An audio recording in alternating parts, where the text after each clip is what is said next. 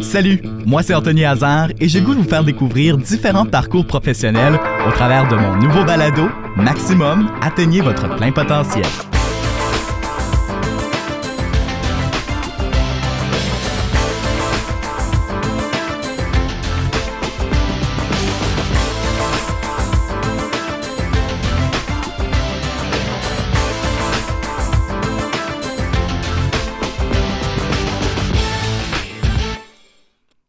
Bonjour à tous! Ça y est, douzième épisode et dernier épisode de la série Maximum Atteignez votre plein potentiel. Ben oui, c'est déjà la fin, on a passé une pleine année ensemble, imaginez-vous donc. On est de retour à un an plus tard. On espère que vous avez apprécié la série Maximum et on espère que vous allez, euh, que vous allez continuer de nous écouter et partager l'épisode, les épisodes, devrais-je dire, avec les gens de votre entourage pour, euh, qui sait, peut-être donner le goût de la formation continue euh, à votre entourage. Je pense qu'il y a de très beaux témoignages qu'on a eus dans les derniers mois. Alors, je vous invite à aller consulter ça. Ils seront encore disponibles au humoncton.ca baroblique formation-continue si vous voulez les consulter tous et chacun. Et aujourd'hui, pour notre dernier épisode, on parle de, francisation, on parle de littératie aussi, parce que à la formation continue de l'Université de Moncton, on offre un certificat en ligne de deuxième cycle en littératie et francisation.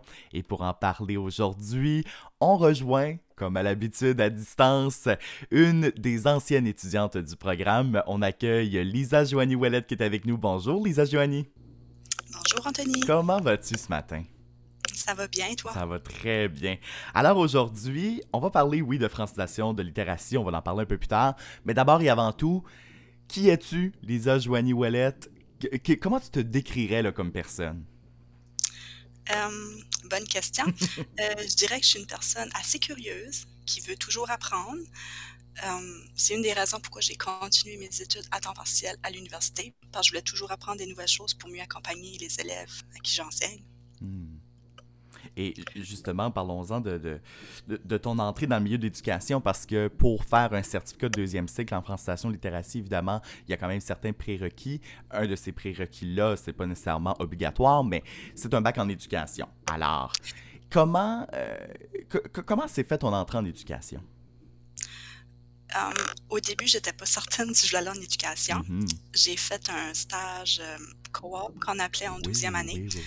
puis finalement, ben, je suis allée, puis j'ai aimé ça. En plus, je pouvais faire trois ans chez Chipagan, donc ça m'a beaucoup aidé. Donc, quand j'ai terminé mon bac au primaire, ben, je voulais revenir dans la péninsule, ça c'était sûr, sûr. Mm-hmm. Mais il n'y avait pas d'emploi fixe. Donc, euh, c'était la suppléance. Puis, je me suis dit, je vais continuer mes études. C'est un bon moment pour le faire. J'avais pas d'enfant. Donc, euh, je pensais que c'était le moment idéal. Fait, je me suis inscrite à la maîtrise à temps partiel, la maîtrise en enseignement ressources. Mm-hmm.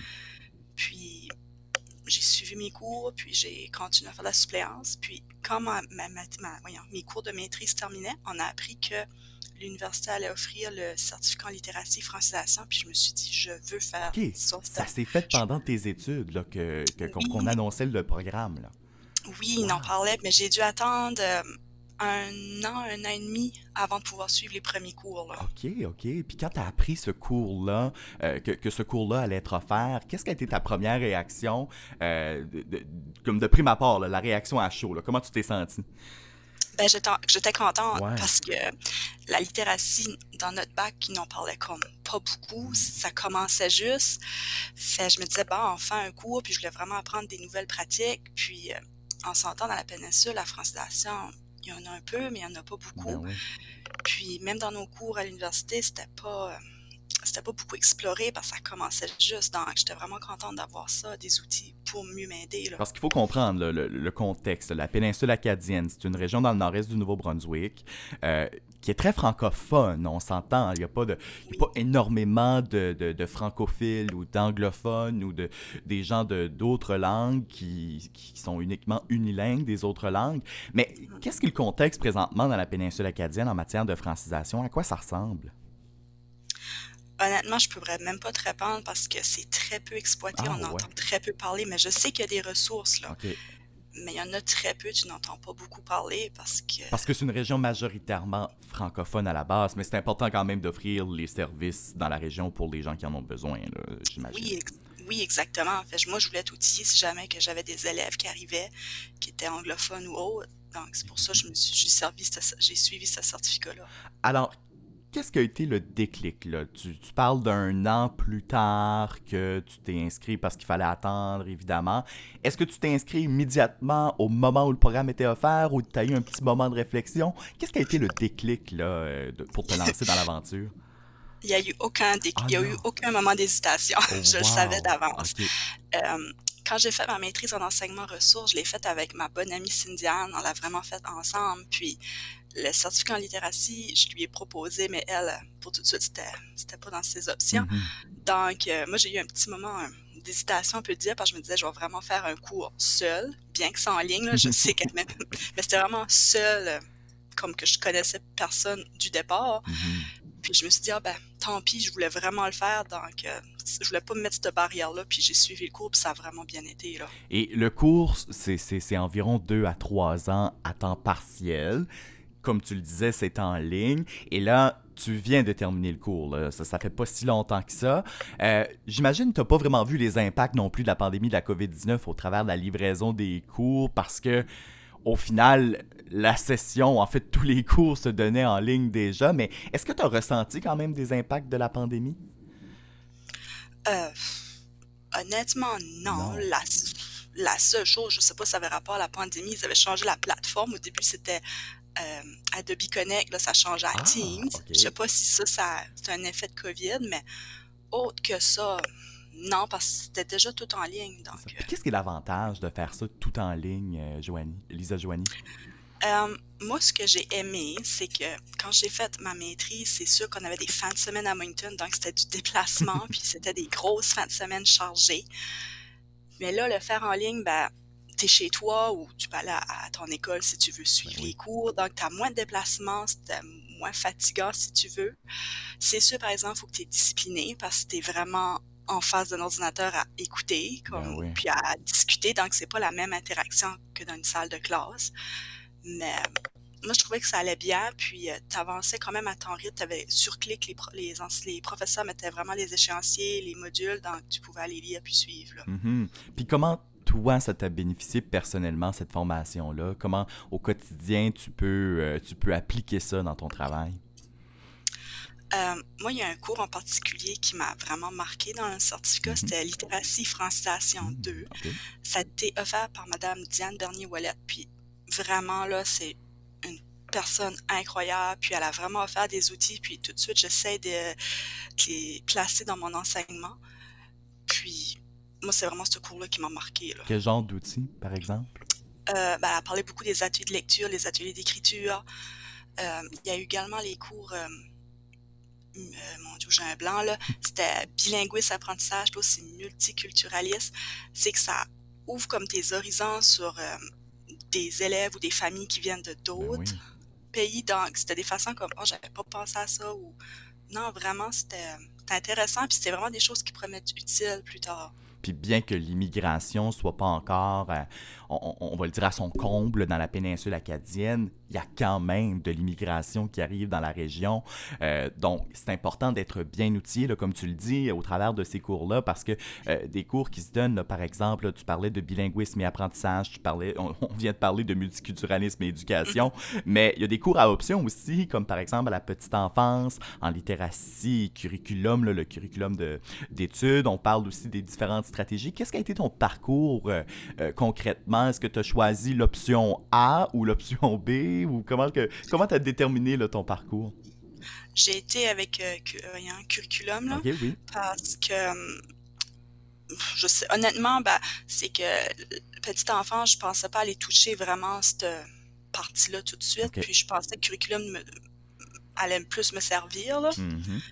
puis hum, je pense qu'il y avait un cours option, mais j'ai pas eu besoin de le faire vu que j'avais déjà fait des cours avant. Ah, ok, ok, ok. Donc, euh, finalement, la formation continue s'adapte aussi aux personnes, euh, s'adapte aussi euh, aux profils qui se présentent dans les différents programmes. Puis j'imagine que ça a été ton cas aussi. on s'est vraiment adapté à tes besoins. Oui, exactement, parce que au début, quand je me suis inscrite en maîtrise, c'était vraiment euh, la maîtrise avec mémoire et thèse, mais entre-temps, ils ont, ils ont modifié le programme pour faire seulement la maîtrise, là, sans mémoire, sans Mhm. thèse, là. Fait j'ai changé à cette maîtrise-là. Fait il y avait des cours que j'avais fait avant qui n'avaient pas été comptabilisés là, puis ont pu, là, mon option a pu être comptabilisée dans le certificat. Mhm. Évidemment, ce, ce- ce certificat-ci s'adresse aux gens qui ont une formation en éducation. Il y a sûrement des gens qui vont se faire suggérer ce balado-ci ou qui vont en apprendre davantage sur le site web de la formation continue. Qu'est-ce que tu dirais à ces personnes-là qui peut-être hésitent là, à se lancer dans l'aventure de la formation continue? Peut-être qu'il y a encore un petit quelque chose là, qui, qui les retienne là, de ne pas aller de l'avant. Qu'est-ce que tu dirais à ces gens-là pour les encourager? Ben, je les comprends Mhm. parce que je sais que c'est pas facile parce que c'est demandant. Euh, par contre, j'ai trouvé, la maîtrise était, c'était vraiment des bons cours aussi, mais j'ai trouvé que le certificat en littératie et francisation m'a plus apporté parce que ce qu'on apprenait, je trouvais que c'était plus concret, puis je pouvais l'appliquer tout de suite Mhm. dans, dans mon enseignement. Là. Ben oui. Puis je me suis dit que francisation, même si je n'ai pas besoin comme immédiatement, c'est quand même des notions qui vont me servir plus tard où on ne sait jamais ce que la vie peut nous amener ou ce qu'elle nous réserve. Donc, euh, je voulais m'ouvrir des portes. Là. Puis, Puis oui, vas-y. c'était vraiment comme des notions. euh, c'est vraiment des choses comme, surtout en francisation, que tu y penses pas Mhm. parce que tu l'as pas vécu, mais là, en l'apprenant, puis tu comprends des fois pourquoi certaines réactions avec les gens, parce qu'ils ont tous des, des- des parcours différents. Ben Dans, moi, ça m'a vraiment ouvert. J'ai vraiment adoré ces cours-là. là. C'est beau de voir euh, quand on se crée une ouverture justement, puis qu'on peut mieux accueillir l'autre, mieux comprendre l'autre aussi. C'est tellement essentiel dans, dans tous les aspects de nos travails, là, que ce soit en éducation, que ce soit dans, dans le travail social, peu importe. Mais c'est, beau justement de créer cette ouverture-là, parce que je trouve ça tellement essentiel aujourd'hui, plus que jamais. Je pense aujourd'hui plus que jamais. Euh, je sais pas si tu as le même feeling que moi, mais on, on dirait qu'on est vraiment dans une époque où il faut être encore plus ouvert à l'autre et plus sensible, plus sensible à l'autre. Oui, exactement, parce que les enseignants nous parlaient disant, euh, ils nous ils nous montraient des exemples qu'un tel jeune pourrait faire ça, puis habituellement on a eu cette réaction-là, mais ils nous expliquaient pourquoi le jeune faisait ça, puis c'est comme, ah oui, c'est vrai, Mhm. comme, tu sais, tu y penses pas, parce qu'on est tellement des fois un peu sur nous, puis c'est important vraiment de s'ouvrir aux autres, parce que ça doit pas être facile pour eux d'arriver ici dans une région inconnue, là. Ben non, puis Mhm. euh, s- spécifiquement quand on parle de multiculturalisme, bien sûr, c'est pas facile parce qu'on arrive avec déjà des valeurs inculquées, déjà des valeurs de, qui, qui proviennent directement de ces régions-là. Euh, et même, et même lorsqu'on parle de multiculturalisme, le thème peut tellement être large. Quelqu'un qui arrive même d'une autre province peut avoir ce, ce même sentiment de, pas d'intrusion, mais de de pas se sentir encore inclus ou à sa place. Et donc, c'est important de, de bien encadrer ça. Je vais, Oui, je vais parler de la formation en tant que telle et euh, surtout de l'aspect de la vie personnelle. Parce que quand on fait, quand on se lance dans l'aventure de la formation continue, évidemment, il y a un investissement perso- euh, personnel. On n'a pas le choix d'investir du temps. C'est Mhm. euh, c'est deux à trois ans à temps partiel, ce programme-ci spécifiquement. Comment on peut marier le temps? Comment on peut euh, s'assurer qu'en bout de ligne, là, j'ai 7 jours dans une semaine, 24 heures dans une journée, que je puisse passer au travers de ma journée de travail et de la formation continue? Comment tu été en mesure là, de marier ça? Euh, disons que j'ai un conjoint assez ouvert ouais. et assez compréhensif parce que moi, quand je m'investis, je m'investis. euh, moi, je m'en allais pas là pour euh, passer juste pour passer. Ben là. je voulais quand même bien faire, puis je voulais vraiment suivre mes cours. Donc, euh, disons que quand j'enseignais en même temps, puis j'avais le cours, j'avais pas comme grand vie sociale. Euh, puis moi, je suis le genre à pas être à la dernière minute non plus. Non, non. Donc, euh, quand il y avait des projets, c'est sûr que je commençais rapidement, mais je trouvais toujours quand même un moment euh, pour faire du, avoir du temps pour moi parce que moi, le soir, je suis vraiment pas fonctionnelle. Donc, le soir, c'était mon moment pour moi. Là.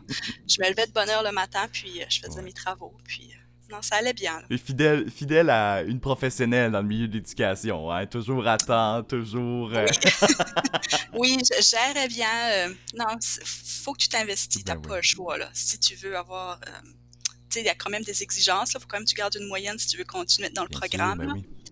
Donc, Donc déjà là, ça, ça, ça, ça, fait une motivation quand même qu'il faut, qu'il faut se maintenir dans le programme, mais d'avoir au moins l'entourage, j'imagine que ça aide énormément. Tu parlais d'un conjoint assez flexible.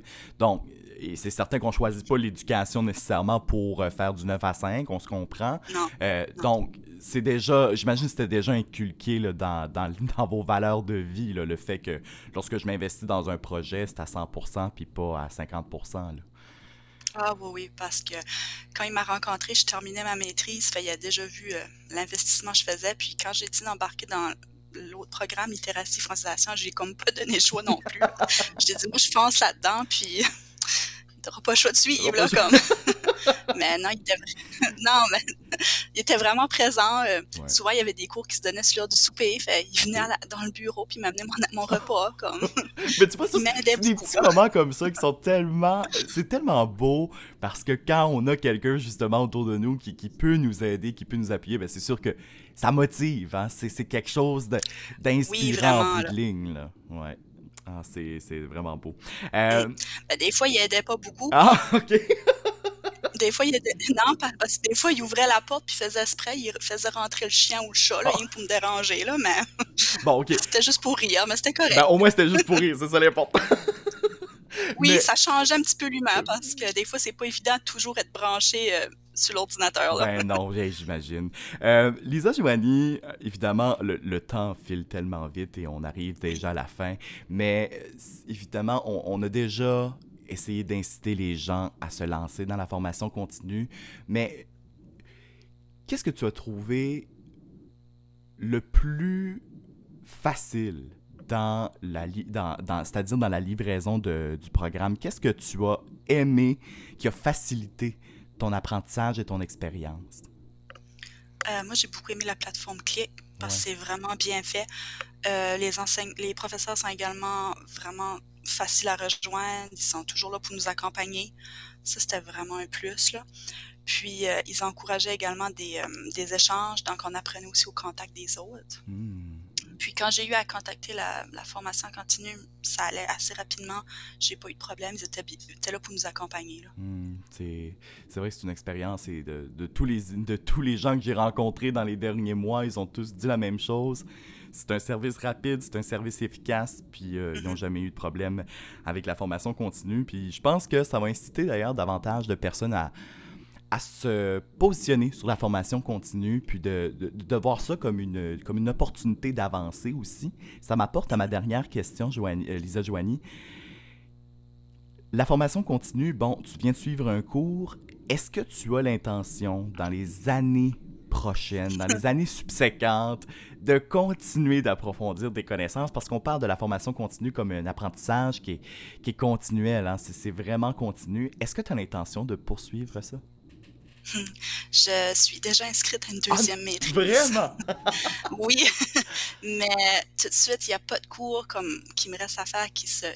Qui Donc, euh, mais je vais être honnête, tout de suite, j'avais besoin d'une petite pause, par exemple. Je ne pense pas que je n'aurais suivi tout de suite. J'avais besoin d'un moment pour moi. Bien sûr, bien sûr. Puis, mais c'est beau de voir justement quelqu'un qui, qui continue de se renouveler parce que ça prend ça aussi dans, dans tous nos milieux, des gens qui se renouvellent continuellement. Euh, dans le domaine académique, en éducation, par le biais de différentes formations. Puis je pense que tu es l'exemple parfait, Lisa Joanie. euh, donc, euh, ben, merci beaucoup d'avoir accepté cette invitation-ci. Puis, euh, évidemment, tu étais notre petite dernière pour la série de balado, mais je j'ai super apprécié la discussion avec toi aujourd'hui. Ben, merci, ça fait plaisir. Et je vais prendre un temps aussi pour saluer nos auditeurs qui nous écoutent via les plateformes Spotify, Apple Podcast, Google Podcast et sur le site web de la formation continue. Merci beaucoup de nous avoir suivis pendant les derniers mois. Ça a été une belle année, je dois vous dire, une belle année complète à, vraiment discuter de, différents aspects de la formation continue avec des gens super inspirants. Et je, tiens quand même à saluer ces gens-là qui ont décidé d'aller de l'avant avec la formation continue, de, se renouveler, comme je disais, d'aller de, chercher de nouvelles connaissances, de nouvelles expériences. D'ailleurs, la série Balado va rester sur le site web de la formation continue de l'Université de Moncton et je vous invite à consulter tous les programmes disponibles au umoncton.ca formation-continue. Ça m'a fait énormément plaisir d'être avec vous. Ici Anthony Hazard, on se dit à une prochaine fois. Au revoir. La série Maximum Atteignez votre plein potentiel est une production signée Kodiak FM pour l'Association des radios communautaires acadiennes du Nouveau-Brunswick. Une présentation de la formation continue de l'Université de Moncton.